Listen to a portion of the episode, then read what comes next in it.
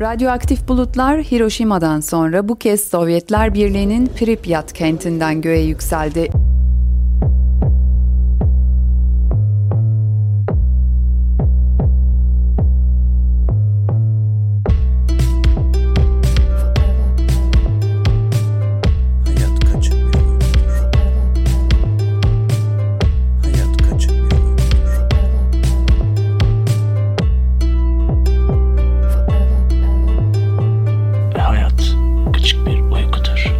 Kaçık Bir Uykudur podcast'in bir başka bölümüyle daha beraberiz. Ben Samet, Kaliforniya'da her zamanki gibi okyanusun bu tarafında mikrofon başındayım. Çok uzaklarda benden ama size belki de daha yakın duruma göre Cihan var. Türkiye'de mikrofonun başında. Merhaba Cihan. Merhaba Samet'ciğim ne haber? İyilik, güzellik diyelim. Senden ne haber? Ben de iyilik, güzellik ve sağlık dileklerimle seninleyim. Şimdi Cihan'ım hayat kaçık bir uykudur diyoruz ve demeye devam ediyoruz. Seni şöyle bir 1980'lere götüreceğim. Orada ya o zamanlarda İskandinav ülkelerinde özellikle İsveç ve Finlandiya'da birileri belli bir iş gereği işe gelen herkesin günlük radyasyon seviyelerini ölçüyormuş. Ya bu bir şey olabilir yani fabrika olabilir veya radyasyonla Hı-hı. alakalı bir e, iş merkezi olabilir. Ve bir gün hayat kaçık bir uykuya dönüyor. Çünkü işe gelen herkesin yani neredeyse herkesin ayakkabılarında, üstünde, kıyafetinde normalinden kat kat fazla radyasyon ölçülüyor. Dolayısıyla ilk önce iş yeri kendine bakıyor. Ula burada kaza mı oldu, patlama mı oldu, sızıntı mı var, ne oluyoruz diyorlar ve hiçbir şey bulamıyorlar. Daha sonra genişletiyorlar aramayı. Ülke genelinde hiçbir şey bulamıyorlar ve en sonunda vardıkları kanı başka bir yerlerde uzaklarda bir şeyler olmuş ve bir şekilde hı hı. bulutlar ve iklim aracılığıyla buralara kadar bunun etkisi gelmiş. Demek ki bu büyük bir olay diye düşünülmüş ve tabii ki de bunun üzerinden çok geçmeden konuyu bağlayacağım ve seninle tartışmak için hazır bulunduğumuz Pripyat şehrine doğru yol alacağız. Bir de istersen bir başka seri daha başlatıyoruz burada bugün podcast'imizde. Sana da o kısmını açıklamayı bırakayım.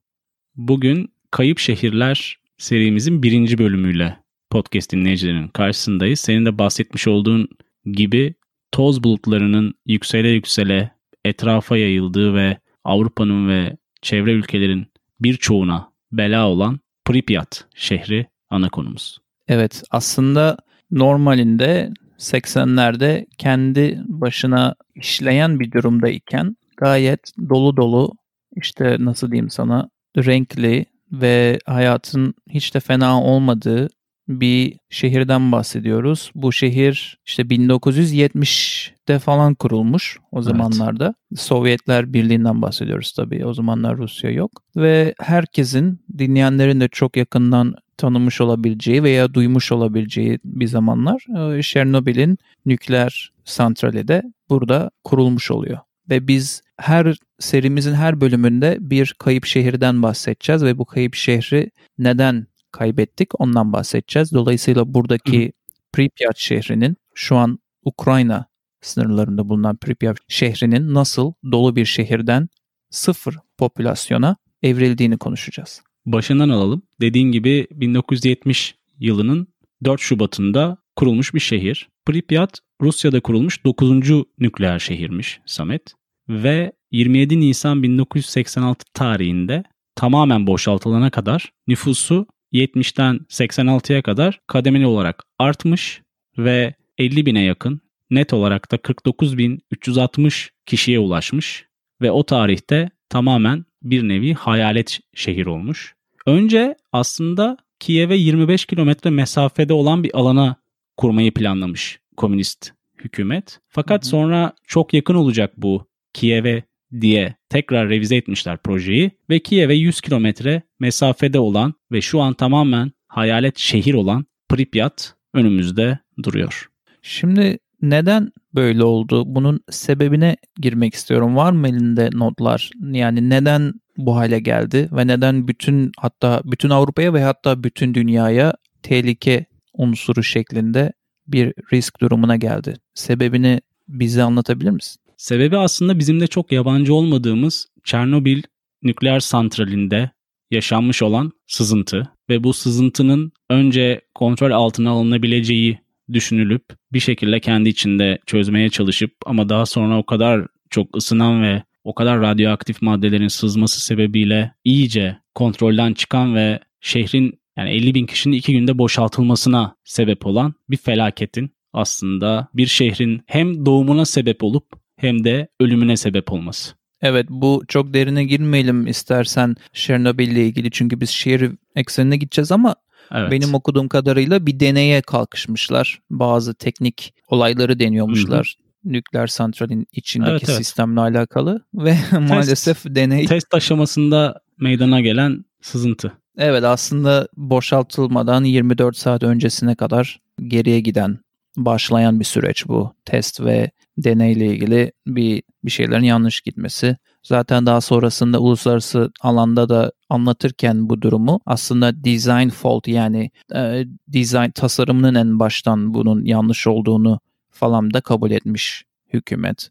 Yani neyse bu biraz hayatı ya biraz bu hayatı bayağı kaçık bir uykuya çeviren durum. Çünkü düşünsene çocuğun olabilir, ailen olabilir. Normal bir gününün öğlenden sonrası erken bir öğlen sonrası vaktinde e, bütün şehirde hoparlörler işte yankılanmaya başlıyor, sirenler çalıyor falan ve bir anda sana bir anons yapılıyor ve diyorlar ki şehri 3 günlüğüne, bunun altını çiziyorum, 3 günlüğüne terk etmek zorundasın. E, Çünkü bir kaza ortaya çıktı. Hani bayağı aslında şok edici bir şeyle karşılaşıyor herkes ve 3 gün demelerinin sebebi de tabii şehri boşaltmayı daha hızlı ve basit yapabilmeleri. Çünkü yanına 3 günlüğüne alacağın şeylerle daimi olarak bıraktığın hayatta yanına alacağın şeyler biraz farklı. Sen de kabul edersin ki. Yani kesinlikle bu tarz hani doğaüstü olaylarda yapacak çok da fazla bir şey yok. Acilen hani boşaltmak gerekiyor.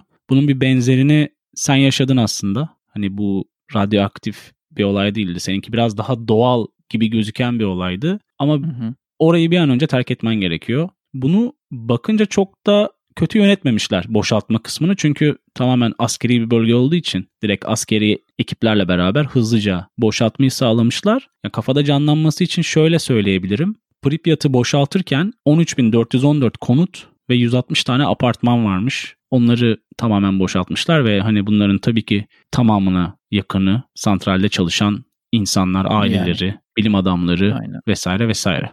Bu arada bu şehir niye böyle yapılmış? Ne gerek vardı? Niye böyle bir riske girilmiş? Niye bu insanların hayatı tehlikeye atılmış ve daha sonrasında işte on yıllarca başka doğan insanların ve yaşayan insanların hayatı etkilenmiş diye soranlara şunu da söyleyelim. Yapılan bu Chernobyl nükleer santrali o zaman şu anki Ukrayna gibi düşünürsen o zamanki alanın %10'unun elektriğini karşılıyormuş. Ve aslında bu kaza olmasaydı çok daha fazla büyütüp 4, 5, 6, 7, 8, 9'lara çıkan reaktör sayıları eklemeyi düşünüyormuşlar. Dolayısıyla bu olayın varlığının sebebi en başta elektrik üretimi olarak geçiyor. Yani enerji önemli bir kaynak biliyorsun hayatın devamı için. O dönemde Rusya bayağı nükleer enerjide aktif ve propagandayı bayağı iyi yaptığı bir dönem komünist rejimin. Bu da önemli bir projeleriydi ve bu Chernobyl projesinin bu şekilde sonuçlanması inanılmaz bir prestij kaybına da yol açtı. Hı hı. Bir yandan da popüler kültürde farklı bir noktaya geldi Pripyat şehri. Üzerinden baktığın zaman 34 yıl geçti ve senin de bildiğin gibi dönem dönem turistik gezilerin favori olduğu böyle hala radyoaktif belli seviyelerde olmasına rağmen turistlerin tercih ettiği bir nokta. Çünkü dünya üzerinde böyle bir yer bulma şansın yok bakınca. Bir taraftan da radyasyon tehlikesi var ve ben biraz araştırdım bu tehlikeli radyasyon seviyesi nedir ne değildir diye. Bölüm notlarına da koyarız. AFAD'ın sitesinde radyasyon dozları ve etkileri tablosu var.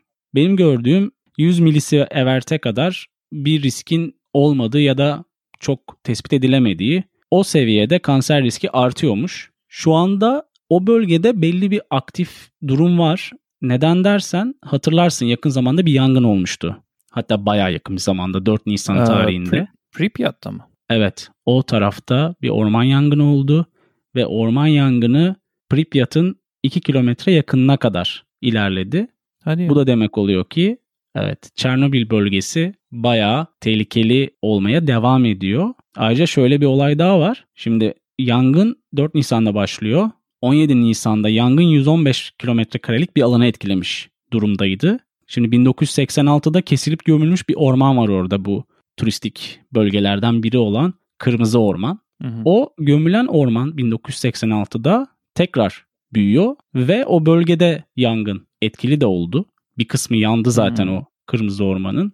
Oradan yükselen yine bir toz bulutları oldu. Onu bulmuşlar mı sebebini? Yani birisi mi orada ne bileyim sigara içmiş veya bilerek yapmış yoksa doğal işte ne deniyor küresel ısınma falan mı sebep vermiş?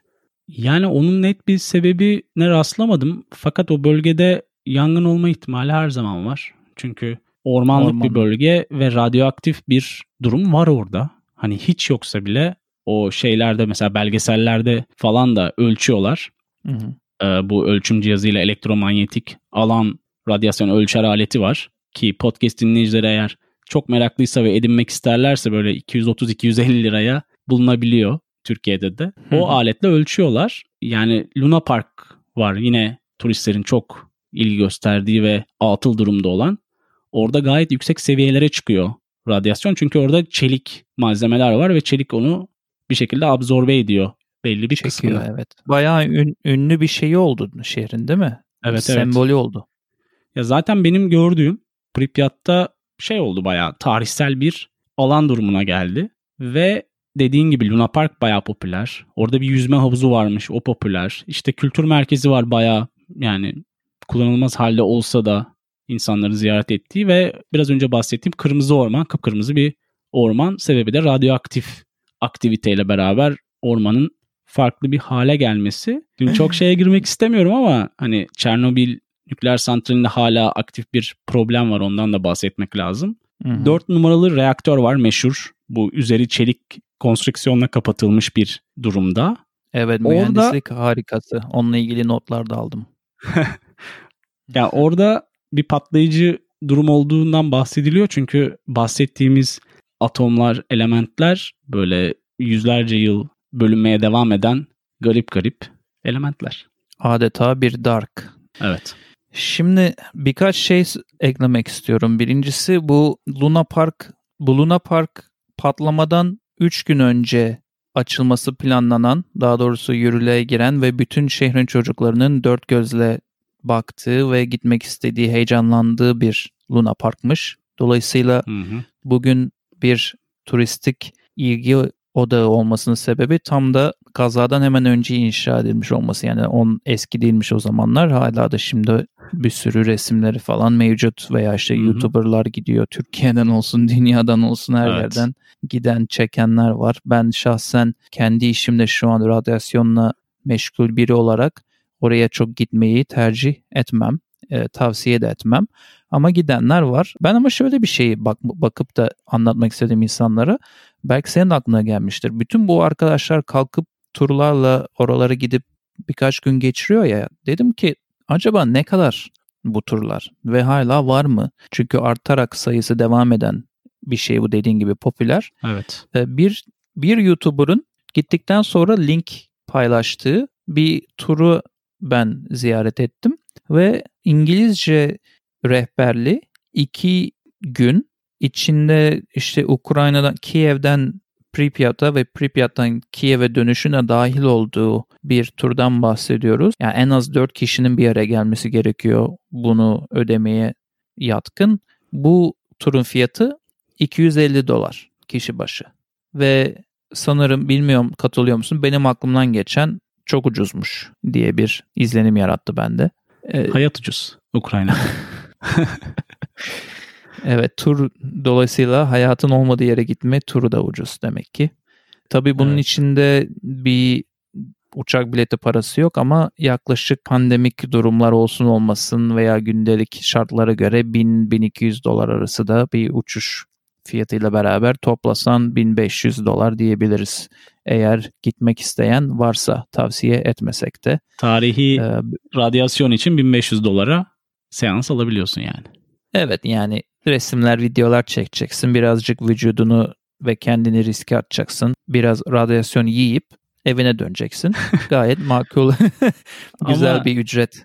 Ama bu yangından sonra radyasyon seviyesi biraz arttı. Hatırı sayılır seviyede. O yüzden istersen biraz ertele planını. Yani ben gitmem ama giden gitmek isteyenler, dinleyenler için bunu paylaştım. Ben Kesinlikle. zaten sonsuza kadar erteledim. Kendi işimde yine dediğim gibi zaten radyasyonda yeteri kadar haşır neşirim. Neyse o bir konusuydu onun. Diğer e, bu bahsettiğin çatı da konstruktif yani bu koruma amaçlı yaptıkları çatı da bir mühendislik harikası aslında.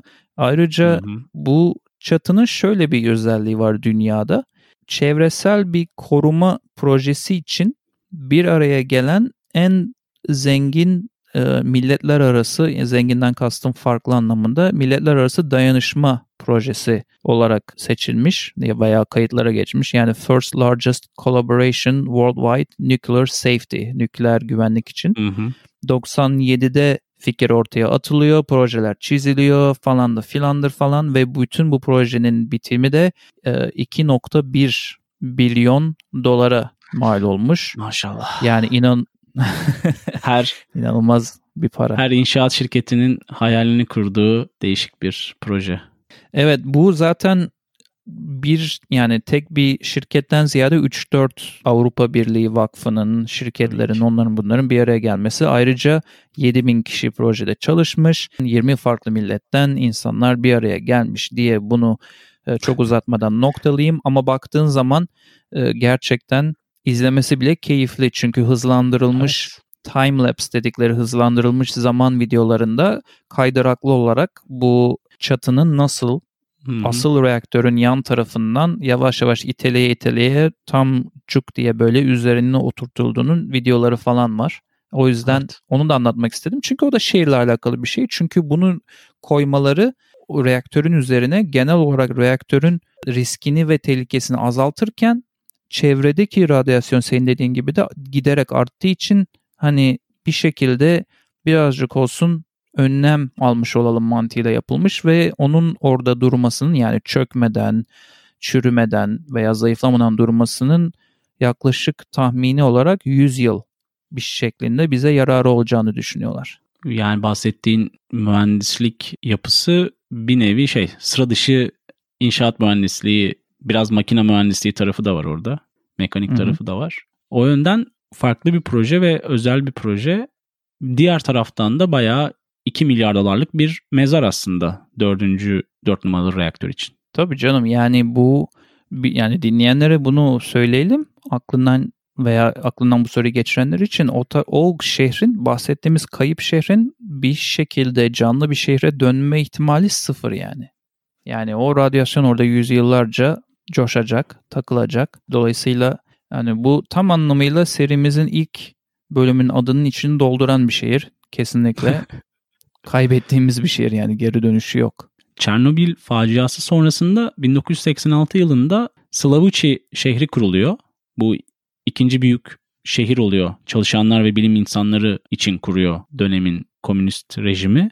Çünkü dediğin gibi yani Pripyat tamamen kullanılmaz halde ve terk edilmek zorunda kalıyor radyasyon seviyeleri ve tehlike göz önüne alınınca.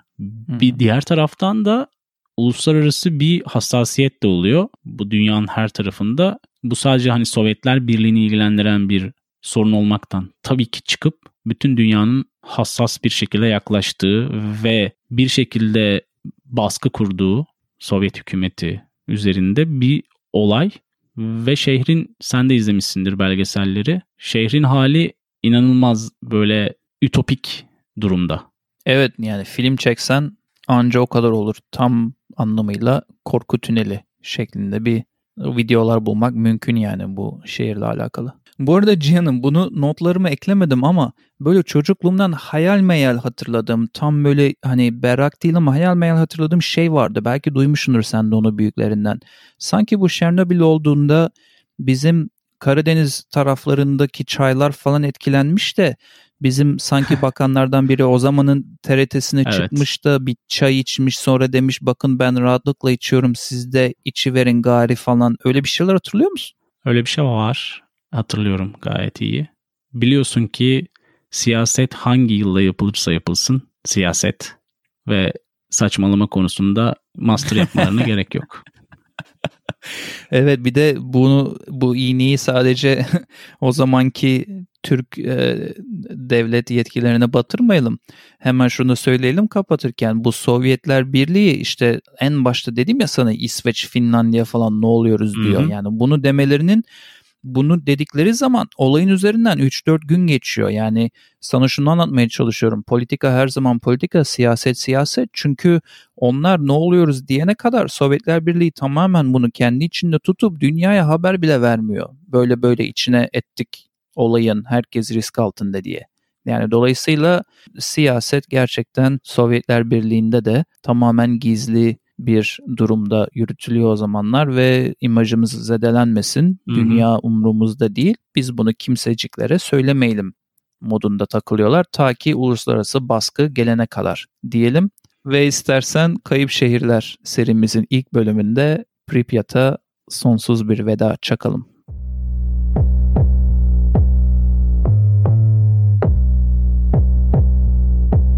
Ne öneriyoruz kısmıyla tekrar karşınızdayız. Sametçim bize neler önereceksin bu serinin ilk bölümünde?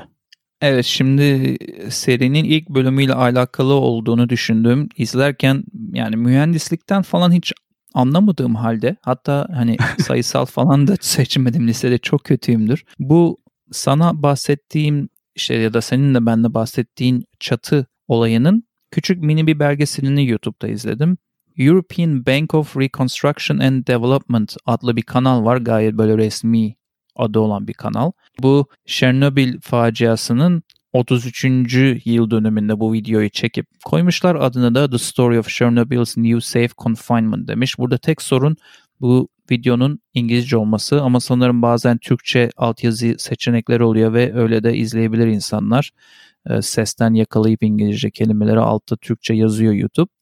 Burada bu projenin nasıl yapıldığı, kimlerin bir araya geldiği, işte nasıl o reaktörün üzerine konulduğu falan hepsi var. Bölüm içinde bahsettiğim hızlandırılmış video falan var. Bu bölümle alakalı önerim. Bir de bölümden alakasız her zamanki gibi bizim e, göz ağrımız HKBU podcast dinlencesi Spotify'da ve YouTube'da bulunan dinlencemize bir şarkı eklemek istiyorum. Grubun adı Chroma Key, şarkının adı Colorblind ve teşekkür edip sözü sana bırakıyorum. Özellikle ilk önerin için ayrı teşekkür ediyorum bir inşaat mühendisi olarak. Bahsettiğin yani belgesel diyebiliriz çünkü Mega Structures tarafına giriyor olay.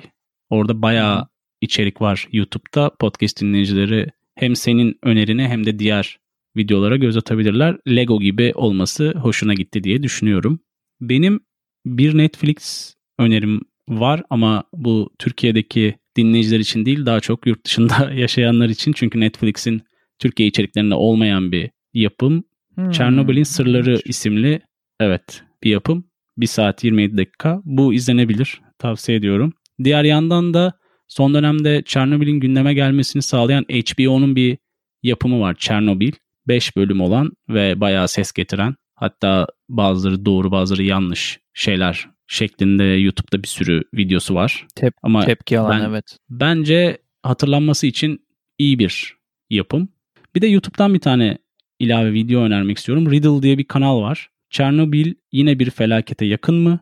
2020'de orada ne oldu? şeklinde bir video. Gayet kafa açan, güzel ve benim bölüm içerisinde bahsetmiş olduğum yangına da değinen bir bölüm. Çok uzun değil.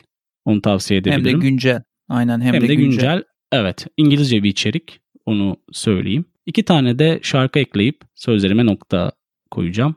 Bir tanesi Evdeki Saat grubundan Uzunlar şarkısı. Diğeri ise Fazıl Say'ın Cem Adrian'la beraber çalmış olduğu İnsan İnsan şarkısı HKBU Podcast dinlencesi içerisinde hem Spotify hem de YouTube'da olacak. Adeta ustalara saygı kuşağı oldu son önerin. Buradan onların da ne kadar özel ve yetenekli insanlar olduğunu söylemeye gerek yok herhalde. Teşekkür ediyorum önerilerin için. Bu bahsettiğin Chernobyl dizisini çok duydum. Çok mestreden oldu, çok da karşı çıkan oldu. HBO üyeliğim yok. O yüzden biraz takip etme sıkıntım var ama ileride bir gün başka platformlara düştüğünde mutlaka bakacağım. O da zaten önüme çıkmıştım bölüm hazırlanırken. Tekrar teşekkür ediyorum öneriler için Cihan'ım.